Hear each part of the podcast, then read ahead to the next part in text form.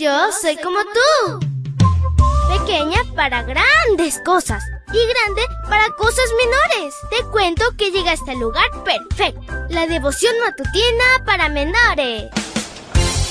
Una reflexión que se ajusta a tu edad, que te queda bien, ni muy grande ni muy chica.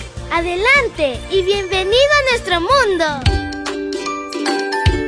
Hola, hola mi príncipe y princesa de Jesús, que tengas un lunes súper genial y sobre todo al lado de nuestro Dios Todopoderoso. Te saluda tu amiga Linda.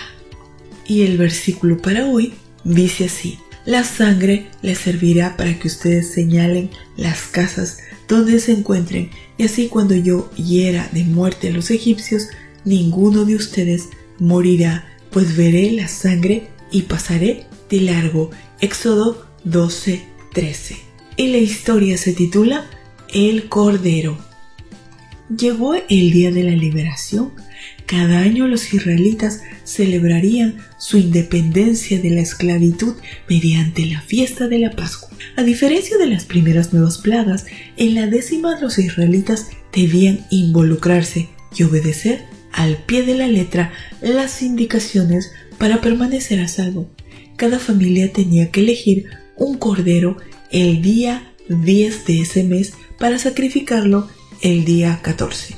Las cualidades del cordero eran precisas. Debía tener un año macho y sin defecto. Cada familia debía comerlo asado y por completo. Asimismo, era necesario aplicar la sangre en el marco de la puerta de sus casas. El cordero representa a Jesús por excelencia. Juan el Bautista se refirió a él como el Cordero de Dios que quita el pecado del mundo. Juan 1.29.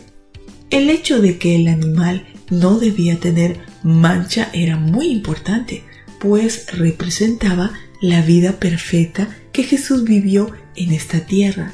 En Hebreos leemos en cuanto al carácter perfecto del Hijo de Dios. Él es santo, sin maldad y sin mancha apartado de los pecadores y puesto más alto que el cielo. Eso lo capacita para ser nuestro Salvador y librarnos del pecado y sus consecuencias.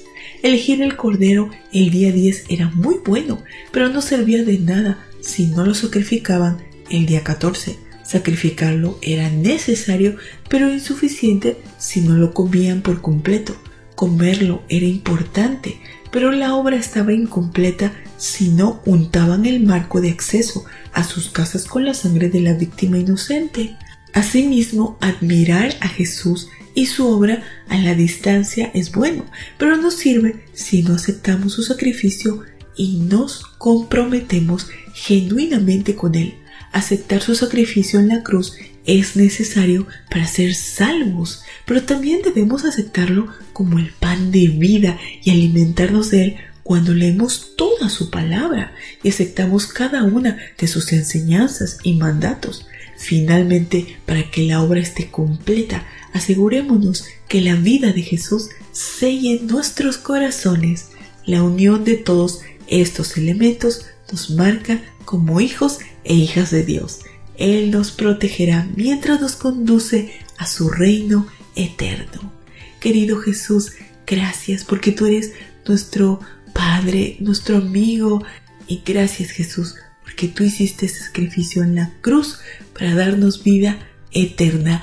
Ayúdanos, Señor, a caminar y mirarte a ti, Señor Jesús, solo a ti, a estudiar tu palabra, a orar y compartir tu mensaje de amor con otros que no te conocen.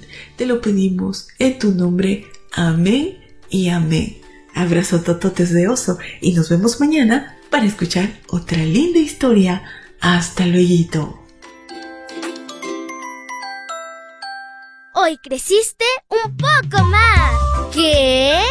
Porque crecer en Cristo es mejor. La matutina de menores llegó por el tiempo y dedicación de Canaan Seventh Day Adventist Shores and their Ministry.